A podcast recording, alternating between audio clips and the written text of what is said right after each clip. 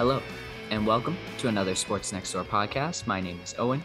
Today is Sunday, February 6th, and I am joined, as I always am, by my neighbor Max. How's it going, my friend? Pretty well. Had a nice restful day after a long working one the day before.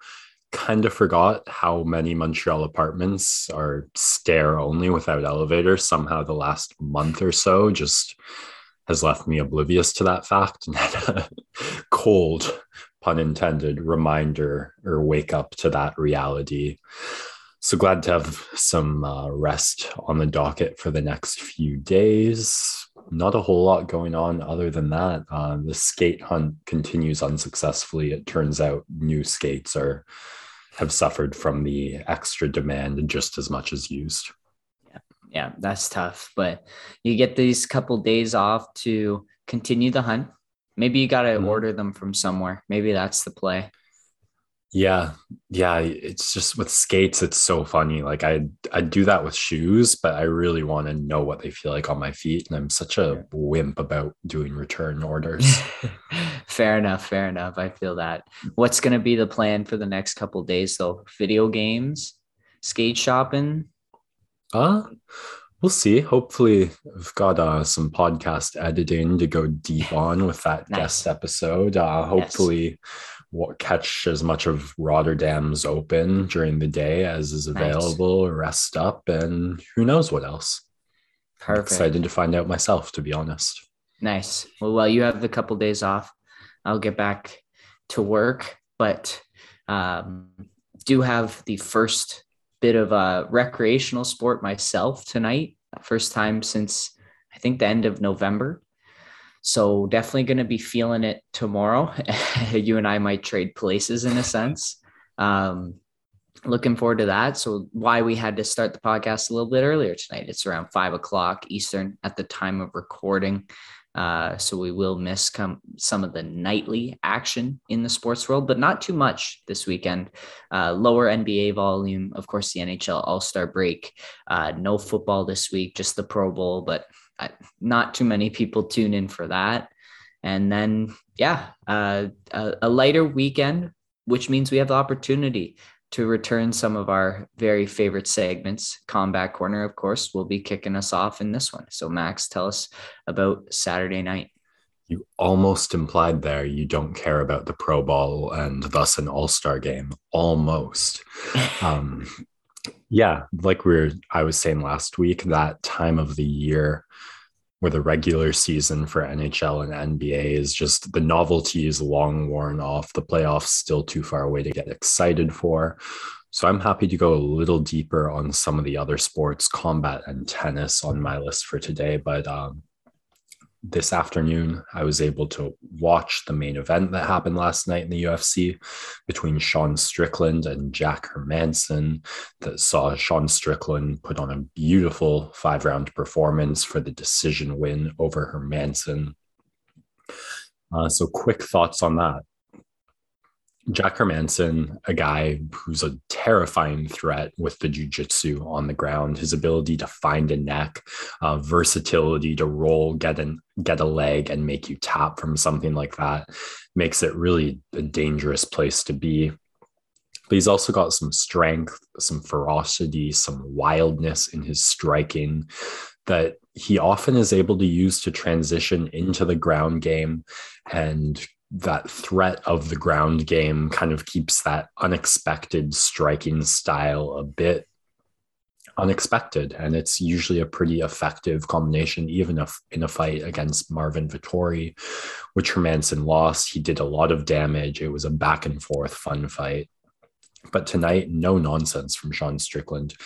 He completely shut Jack Hermansson down over 5 rounds he did a fantastic job, job controlling his own output and pace, keeping the fight at the tempo he wanted it to, which was a very slow, minimal, but constant affair. His main weapon of choice was the jab, and paired with his distance management, the footwork close enough that Hermansson always felt the threat, the pressure from Strickland's potential striking. And it drew out a lot of that wild offense from Hermansson.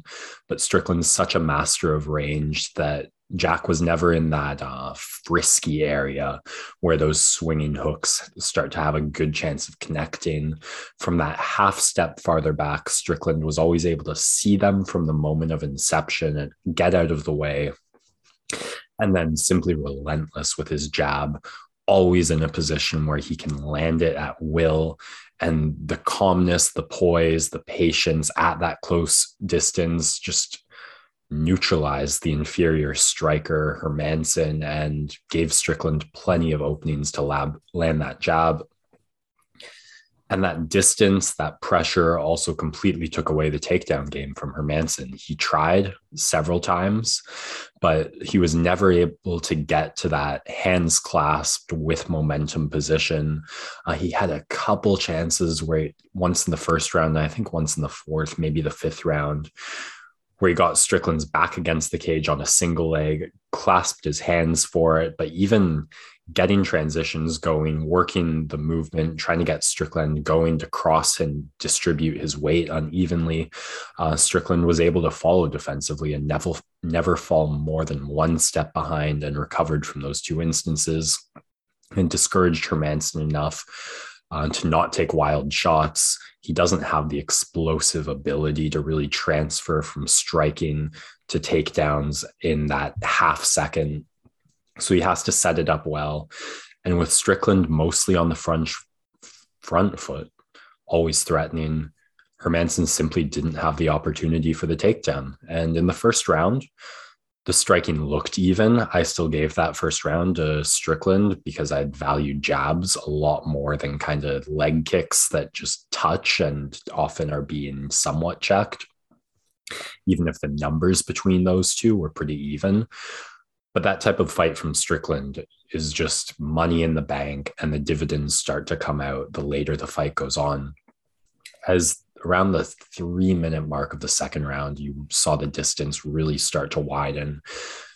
As Hermansson, just after seven, eight minutes of having that jab threatened in his face, broke starts to break down, starts to leave himself a little more exposed, starts to swing a little more wildly. And that's when Strickland's jab starts to land more clean. And that's when the right hand gets set up, the heavier shots land, and the positive growth cycle continues, opening up more for Strickland end of the second and third, all his. So that's the pros of Strickland's fight. He, I don't actually know what the judge's decision were. I stopped after the fifth round. I gave Strickland the fight five nothing. I could see four one or even I could see the fifth round for uh, Hermansson actually a lot more than the first. I'm getting a bit ahead of myself here because of the cons on Strickland. First, the leg kicks. Hermansson did land a lot. I don't think they did much damage. Uh, Strickland was able to move with full mobility for the entire fight. But when you on the win streak Strickland's on and you outclass the opponent the way he did, you start to think about the next fight for him. You start to think about the top of the division. And right now, that's Israel Adesanya to be determined after next weekend. But one thing Adesanya does spectacularly well is kick the leg out if you leave it there as an option for him to attack. Uh, the frame difference, Adesanya much longer than the former welterweight Strickland. So the amount of leg kicks he allowed in order to stay in front, a huge concern for Strickland to take on the top of the division. And the other thing, I didn't have a problem with his pace in the first three rounds. I know he was getting some criticism from the commentary for taking his time, but he really shut Hermansson down with his pace. He was just ever so slightly nudging the accelerator those first three rounds, a very controlled style. But the best defense is a good offense, and that held true in those first three. But the fourth and fifth, he took his foot off the accelerator. He was still moving forward the whole fight. He still had the gas in the tank to coast and take that win but it gave some space for Hermansson to start landing some damage of his own. Uh, Strickland was still out striking him, but he bloodied up uh, Hermansson, or excuse me, he Hermansson bloodied up Strickland's nose in the fourth. He got close on a takedown attempt in the fifth, which he hadn't been able to do for the 20 minutes prior. So Strickland had just kept it going a little more aggressively, a little faster, had the focus a little sharper in that fourth and fifth round. You could call it an A plus of performance. I'd give him an A minus on this one. Like I said, I don't think he's at that title level yet. I think the loser of either Adesanya or Whittaker next weekend, unless Whittaker wins, and it's almost definitely an immediate uh, rematch for the trilogy in that case, maybe the loser or winner of Brunson Cannonier.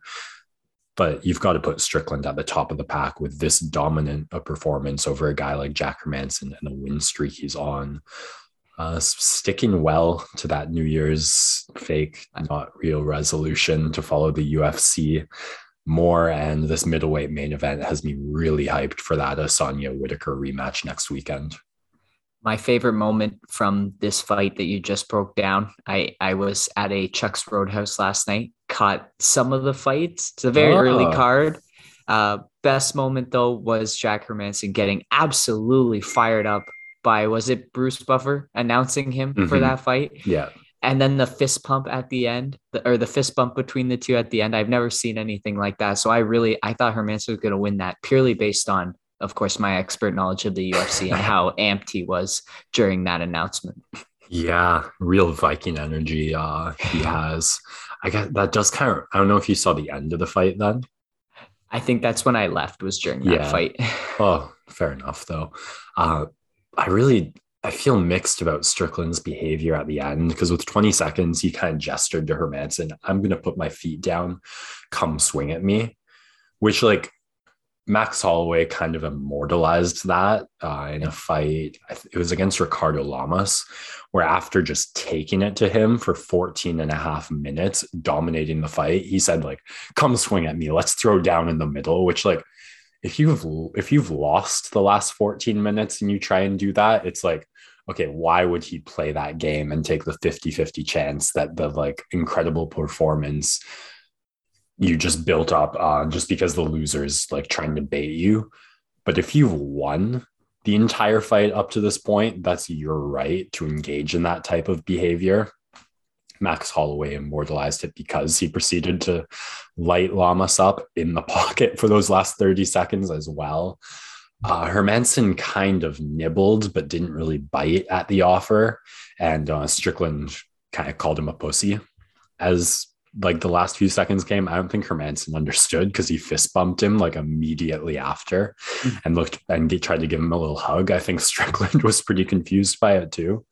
Uh, so kind of conflicted there between like you won the fight. If you want to offer that throwdown, it's your right to. And like, I don't know if he's necessarily a pussy for not wanting to go toe to toe and risk serious brain damage. I think he's welcome to just accept the loss had to get that or thought I'd get that out there as well. So the jury's still out on Strickland's behavior for me, but an incredible like blue collar performance where he did nothing flashy, nothing ridiculously hard to wrap your head around, but everything fundamental so phenomenally well um, definitely a type of fan that performance really targets. And uh, I think it's a great type of fighter to have in the UFC for sure.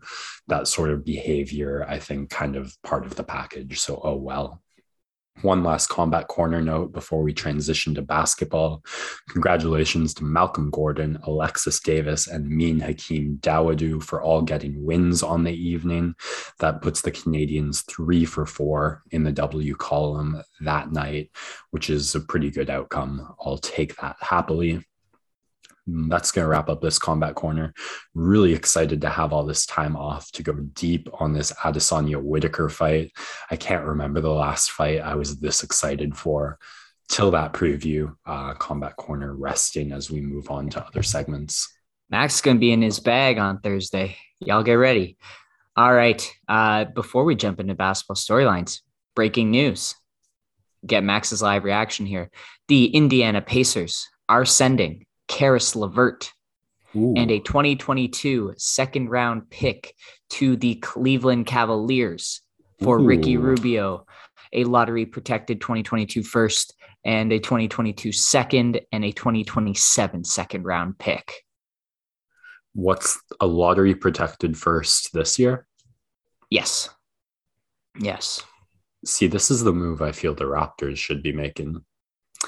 Yeah, it's I think the Raptors have a much greater need at the center position um, oh, to really sure. round up their lineup. But this but, is this is this is a big move for Cleveland because Ricky mm-hmm. Rubio is a guy who might not be back for the rest of the season. You instantly trade a guy who can't bring any more value to your team to a guy who may be in their team now for the extended future. He's mm-hmm. LeVert is a young enough player that you can stick him in this core.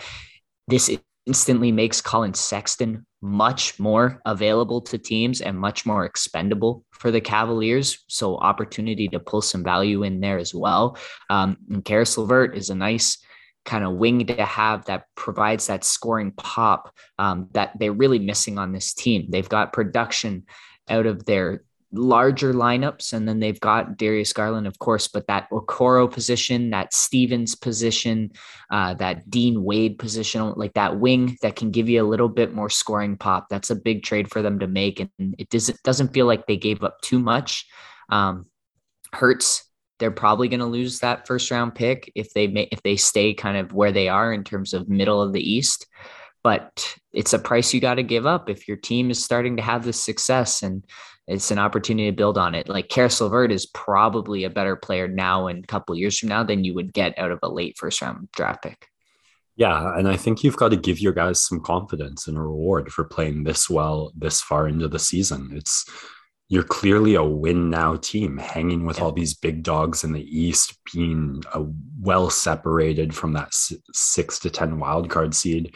If the gm and organize management sit on the fence about if you're still in the rebuild phase or you're in the win now phase that can cause some doubt uh, a lack of confidence. It signals to free agents. Um, this kind of move signals what this team feels like it is at in terms of stages, where they're aiming. And as you said, I think LeVert kind of fills the last hole this team has and really rounds out its starting lineup super well. Uh, if you're a win now team, a lottery protected first for a player that's going to make an impact in your starting lineup and fill a need, I think is a trade you have to make uh, in order to push your team to be better, to signal to the players where you're at. Uh, the intangibles on this type of decision for me far balance out and uh, overcorrect the value you're losing on a potential late first round steal. Yeah, absolutely. And already signs coming out that Caris LeVert is thrilled about the trade and he's mm-hmm. looking forward to joining this team. Sabonis um, going like, "Are you sure you guys don't want another big player, Cleveland?" that and that's the other part of it is the Indiana Pacers now in full sell mode. Um, moving Caris LeVert essentially for cap room plus a first and a second. Could they have gotten more? Perhaps, but it was more a move to get them out of the the edge of the luxury tax. And so they're in full fire sale mode now. I would be surprised if we didn't see one of Sabonis or Turner moving uh, before the deadline. I mean, both those guys are like 24. So it mm. seems kind of ridiculous that they would move off of them, but they could get a huge package and just really start fresh with their team. Yeah, I not deep enough into Pacers to really be able to prescribe what's best for them. Just been hearing all the talk along with everyone about the rift between those two players and LeVert being out does signal this team is trading. They've accepted that they're a selling team. It seems really hard to understand why they would hang on to both those players with all those pieces together. So definitely something to follow as the trade deadline comes up this week. Uh, it also means that Eric Gordon was a guy who was linked to the Cavaliers is now open for other teams to possibly make a move on. Um, and, and we'll see what else goes down, but this might be the, the move that opens the floodgates for teams. Let's talk games. Last night, the marquee matchup that everyone tuned in for just simply because of the size and influence of these two franchises. The New York Knicks head to crypto.com arena to take on the Los Angeles Lakers. And this game goes to overtime after the Knicks hold a 15 point lead at half.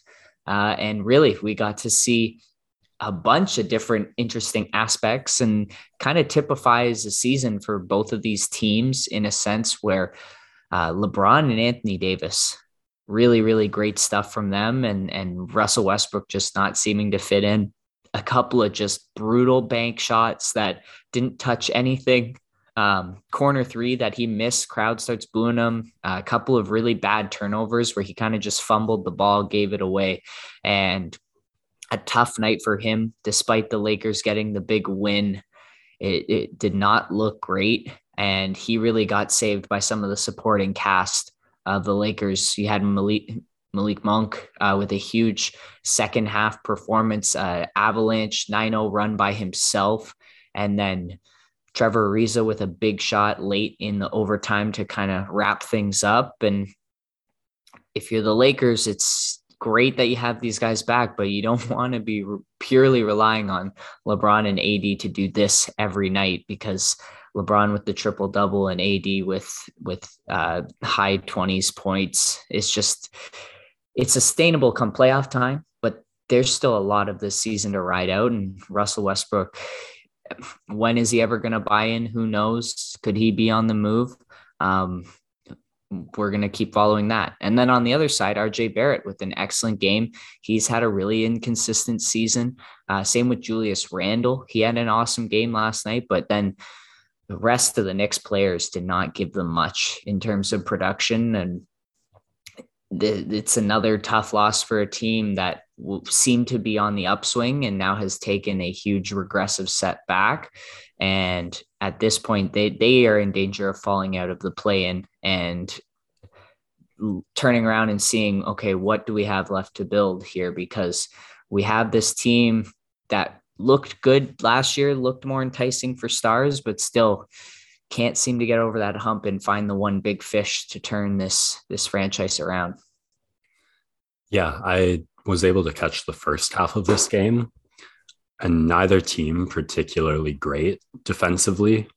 It seemed like one pass one cut, one drive to the net was all the Knicks needed to open up something. Like they would swing the ball and somehow find an open three. Someone would drive in, and the kickback would be there again for the look. Um, the someone was always getting open, forcing a double, and they were able to swing the ball.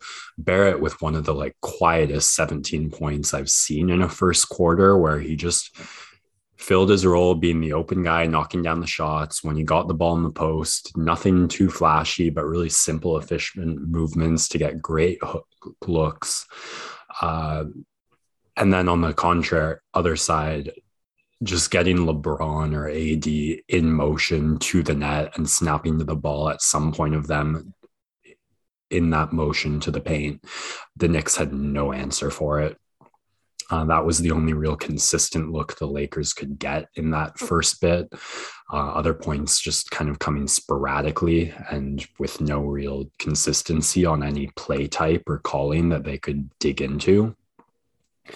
So it's not really surprising to me that the Lakers' defensive problem was a lot easier to tighten up and fix than the Knicks' defensive problem of just not having an answer for two superstars doing superstar things.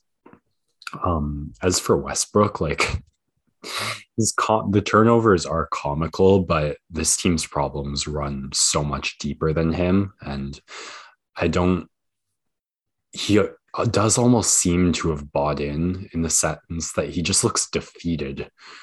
Like when he's carrying the ball, uh, Randle had a block on him early where it was kind of a one on one 50 50. Am I going to get the dunk? Are you going to get the block type play?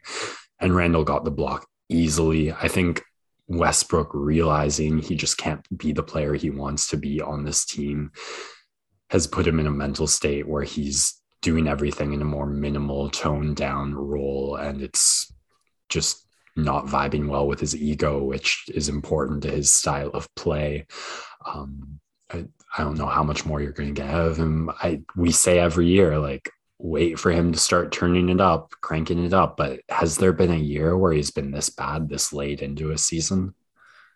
Uh, really tough to say. And I think what will really do them wonders is they're finally going to hopefully have a stretch here where they can play these three guys together and figure things out. Mm-hmm. They will have the all star break to get the reps in as well together. Is at this point, it's about health and keeping them. Um, I don't see a way where another team is going to take on Russ. So these the Lakers are just going to have to figure it out, whatever that ends up being. If he's just going to like never share the floor with these two guys, you'll have your your four minutes a night when LeBron and Anthony Davis don't play, and that's when Russ is on the court. It's whatever it ends up being. Um, they're gonna have to figure it out, and as of right now, it's still not in a place where they need it to be. I don't know if in the condensed recap you caught it, but uh, Stan Van Gundy had a he was just talking about um, that, like can the Lakers stay healthy? And two really funny things I thought. One, he said in the last like 10 days, 13 of the 24 All Stars have had to miss a game or something. Maybe it was 14 days. And his point was like, you just can't say if this team can keep all their star players healthy because in today's NBA, that simply yeah. doesn't happen unless yeah. you're the Toronto Raptors, was his point. Uh, going in on this team's ridiculous minutes from those five players. And uh, just kind of nice to see the Raptors get some notice. And uh, I'll try not to think about the implications of putting those two thoughts together. Well, even VanVleet missed a couple games, I believe, a week ago. Um, yeah, during I their mean, stretch, he probably one of those thirteen players. Then, yeah, yeah. Last bit to touch on here, uh, sneakily, Anthony Davis, since he's been back, has been really great. In his last five games here, he's averaging 29 points a game, 13 rebounds, two and a half assists, basically two steals and three blocks with nearly eight free throw attempts per game. These are massive, massive numbers. Like this is the the all NBA Anthony Davis that the Lakers were missing early in the season. He still put up great counting stats, but just didn't feel as dominant on the floor. Um, and that totally does change the tra- trajectory. Even if Russell Westbrook is stays the exact same the rest of the season, we've seen that these two guys by themselves have the ability to completely change playoff series when they did in the bubble. Um, and Anthony Davis can be an MVP caliber player at his very, very peak. So, will we see that? Who knows?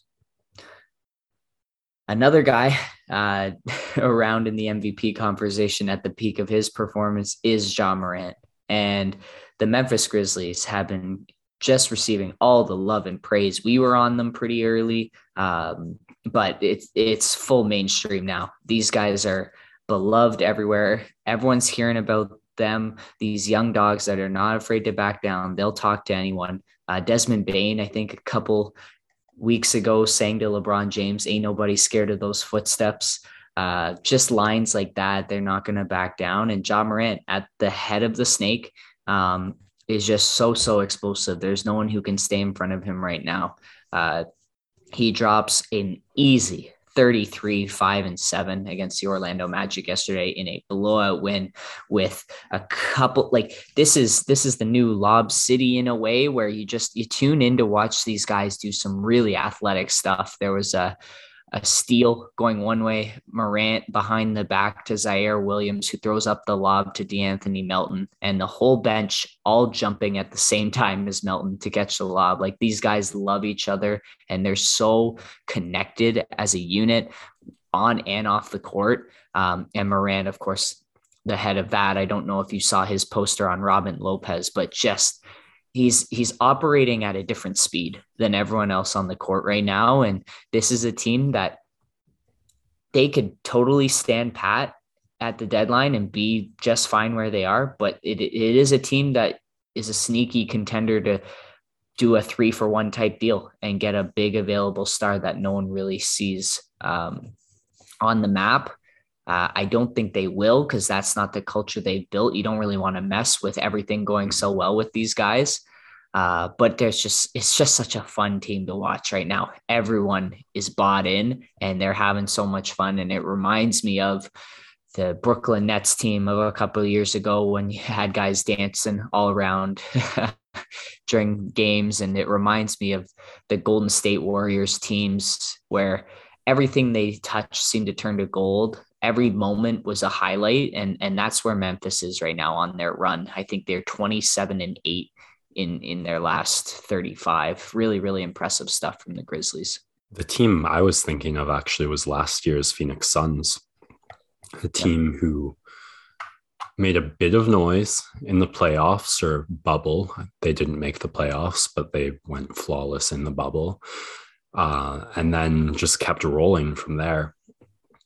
And then put on a pretty good regular season above where anyone had them picked to be and then really lit it up in the playoffs. So you look at this Memphis team who made a bit of noise in last year's playoffs, taking out Golden State to get into the play in game. I think they lost to the Jazz in six, seven.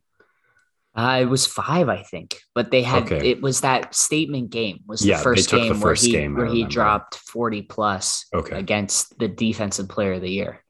So they've made that bit of noise. They've had that playoff lick they're putting it all together right now. When that playoff time comes up, they have the confidence, they have the depth, they have the unity.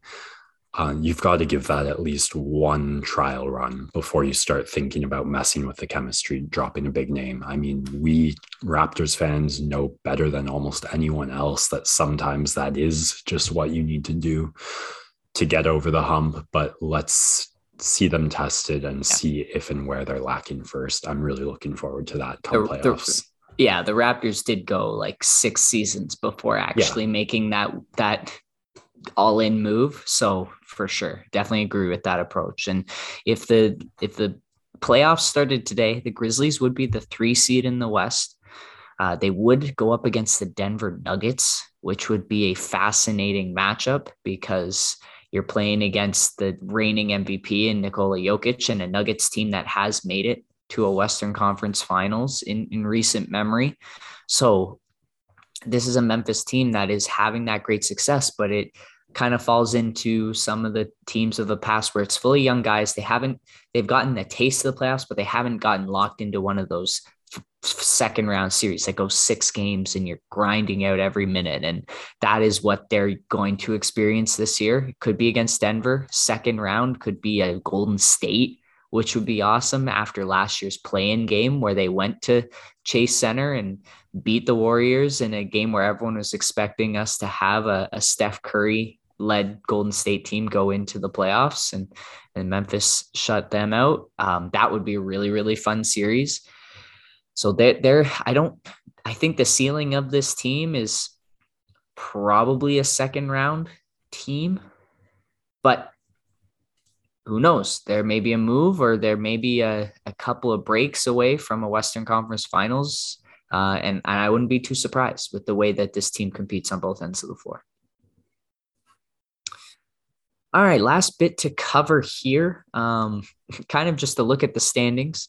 The Denver Nuggets are currently up by 16 with four minutes left over the Brooklyn Nets, who are about to drop their ninth in a row now. I think it's going to be. And without having played today, there is a possibility that the Raptors jump into a tie, or they would actually jump into the sixth seed with a Nets loss. And then heading into tomorrow against Charlotte Hornets after the Hornets and Wizards both lost last night, Raptors really in control of their own destiny to grab hold of this six seed, as we talked about in the previous podcast. Looking forward to it. Yeah. And last bit of stat from the uh, Nuggets Nets game on right now. Nikola Jokic has a double double in 292 of his 500 career NBA games played. So nearly 60%. And I got to imagine like a good chunk of those games as well were when he was coming off the bench earlier in his career mm-hmm. for Denver when Jusuf Nurkic was the starting center. I'd love to hear his most recent 400, how much that number shifts. Yeah. yeah. How much the percentage shifts. He's so awesome, man. He's so awesome.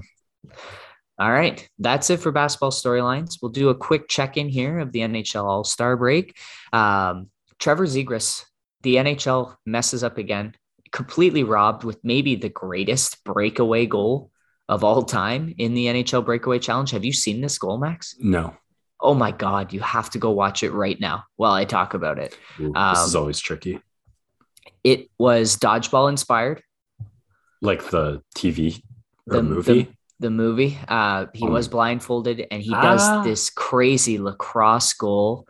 Um, job dropping stuff. And they give it to Jack Hughes, who has a great goal um, or a great breakaway challenge moment, the magic, and then bringing out the mini me. But I just based off the highlights, it feels like Zegras was robbed and feels a little bit like an Aaron Gordon type moment in the NBA dunk contest. And the NHL just gets it wrong again. That was the that may have been the best event of their weekend, and it ends in controversy. Um, yeah, more retooling necessary for the NHL skills competition. And then, meanwhile, in the NHL All Star game, Claude Giroux named the MVP as the uh, Metro All Stars win the, the mini tournament there. and it's an interesting guy to win the MVP because many people have him possibly at the top of the trade bait list heading into the trade deadline. The Philadelphia Flyers not having the season that they intended.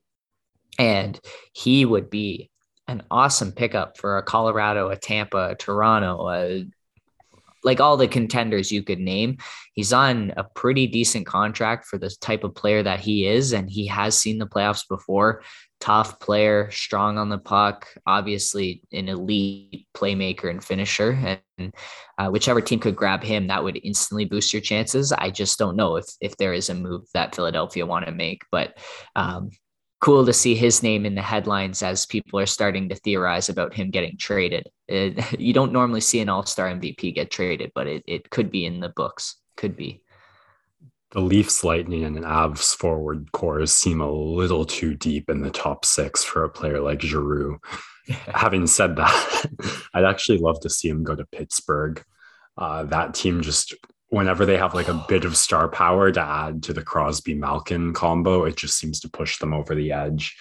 Um, and I'd also just love to see Sid and Claude playing together on the same team. So maybe a bit masochistic. I'd also see, yeah, I'd also see sneaky Minnesota as a team. We talked about mm. how they mm. are all they are all in this season. So maybe a team that looks to add Giroux to a, a line with Kaprizov that could be pretty nasty yeah, we'll. I guess we'll see. I uh, Philadelphia looking pretty out. like that's uh, 38 points in 45 games with uh, Boston holding the second wild card at 55 points in 43 games. I, you can pretty much call Philly's season here, eh? Yeah. Yeah. Along An unfortunate the, uh, run. Sabres, Devils, Senators, and Habs all below Philly the Islanders, same number of points, six games back, though. I guess they maybe still have a chance for it. Yeah. Couple teams out of the running. Disappointing for a Philadelphia team that I picked to have yeah. a ton of success last year. I didn't this year. Um, I picked them to have a ton of success last year, but uh, no, not to be, not to be. I don't know if we're going to get demonetized for this. Ah, I don't think so. Okay. Ridiculous I, stuff here. I did try and load the skull on my phone, but it wasn't working. And then I said, ah, fuck the All Star break anyway. This, this is good content, eh? Yeah. Uh, here we go. The spinner. Oh my, what? The lacrosse. Wow. Goal. I'm gonna need to see that another three times. But I think I just saw a bunch of mascots run on, whip dodgeballs at Zegras as he goes down the ice, spins around, and somewhere in there the puck ends up in the net. Yep. Oh yeah, he scored it. And like what is that? Nine, eight? How are the how is it not tens across the board? I he even looks rattled. Yeah. This kid is so good for the sport. One hundred percent. This. I don't. I don't. this is um, this is um, great. This is great radio right here. Yeah. Okay. He goes. He's. Sheesh. It's such an art for the goalies, tr- making it look like they're trying to make the save and also letting most of those goals in. Yeah, uh, definitely an well underrated done. part. Definitely an underrated part of the All Star game. Yeah, that's just fun right. though good segment there. Uh, let's finish it up with some tennis talk. Absolutely. Uh, we only have one match to recap today the finals of the Montpellier finals in France uh, that saw Bublik take out Sasha Zverev in just two sets. really shocking result. This one seemed in the bag for Sasha the way he'd been playing this tournament. Uh, they go back and forth, holding pretty dominant each on their serve in the first set. And the first break points go to Bublik as Zverev mucks up a slam, a really easy slam uh, right at the front of the net, putting it straight down pretty much and then goes right into the net on a pretty standard forehand when he's down the break point, giving Bublik the break, who takes that space and runs with it. And look, no one plays perfect tennis all the time. Sometimes your opponent's just serving too well to break. Eventually, you're going to stumble on your own service game but that next step that next level is the self-belief to always fight back and get even after suffering those missteps. And what makes the big three the big three is their consistency in doing so so regularly. A match like this zverev stumbles in the first set and then can't get out of his head in the second dropping the break as well and then down uh, 5-3 on his own serve loses the match and getting skunked in that game 45 love i believe. Uh, very similar to the shapovalov game at the australian where he just started out not great and then got in his own head and never really recovered it continues to be a problem for Zverev. It's why he's playing these 250 tournaments as he gets ready for the ATP 1000 Masters that are all coming up. And it shows he has more work to do. Bublik will now be flying to Rotterdam, where he'll take place in the 500 level uh, point event, which kicks off tomorrow now that the qualifiers are all set and done. Um, so for the most exciting match of the first round, Bublik will be playing Andy Murray. Really looking forward to that one. Tomorrow, though, if you listen to our preview last episode, you know Cam and Basilashvili really desperate to get a win here, uh, their first win of 2022. They'll they the only two seeded players up tomorrow, so that'll be the main storyline to focus on the men's singles. And I took a quick peek at the doubles and was kind of surprised how many seeded players are in it, but that'll be something a little fun to follow along as well. Tomorrow, we've got Andrei Rublev and Karen Khachanov playing on the same team. Also in this draw, we've got Felix and Hubert the Pole playing together, Shapo playing with an Iranian, and I feel like we had one more seeded player in there. Uh, I think Aslan Karatsev is playing with someone, but I can't think of who it was off the top of my head. Um, I'll be calling out the doubles just really to keep track of the wear and tear, who's playing a match pretty well every day.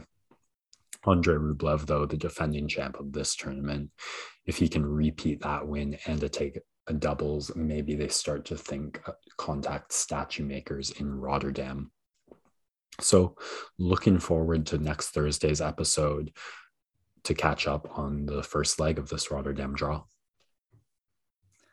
Looking forward to that. Looking forward to the rest of the week with NHL action resuming, the NBA trade deadline, the big football game next weekend, of course, and then uh, the big fight next weekend. Lots of stuff coming up in the sports calendar, and we will be here to cover it all. Uh, but until then, I have to head to Ultimate Frisbee. Looking forward to that. And my guy Max has to uh, enjoy a night with his ticking time bomb. said it, not me. Uh, have you played Forza at all? I have not. Is that something I should? I don't think it's another reason you should get an Xbox. It's um like on a 4K TV this new one's in Mexico and I've just been taking like 20 minutes most days to like drive around on the Mexican coast and I'm kind of mature enough to play racing games now to drive and just drive properly not end up on the road every 30 seconds and that's just been wonderful. Nice, nice. I yeah, I uh I was able to get to the Western Conference Finals in 2K today in my oh. first season still like you uh got dropped in the finals or you're there now in the um actual finals pending? Uh just beat just won the second round series Oh, against gotcha. golden state. Yeah. Gotcha. Yeah. oh who'd you get traded to off the pistons? Oh the new orleans pelicans. Okay okay. Yeah. The- me and zion going yeah. crazy. And i also made them trade for miles turner. So it's a nice spacing option. Yeah well there'll be another thing for us to check on with anticipation next thursday. Until then sports next door signing out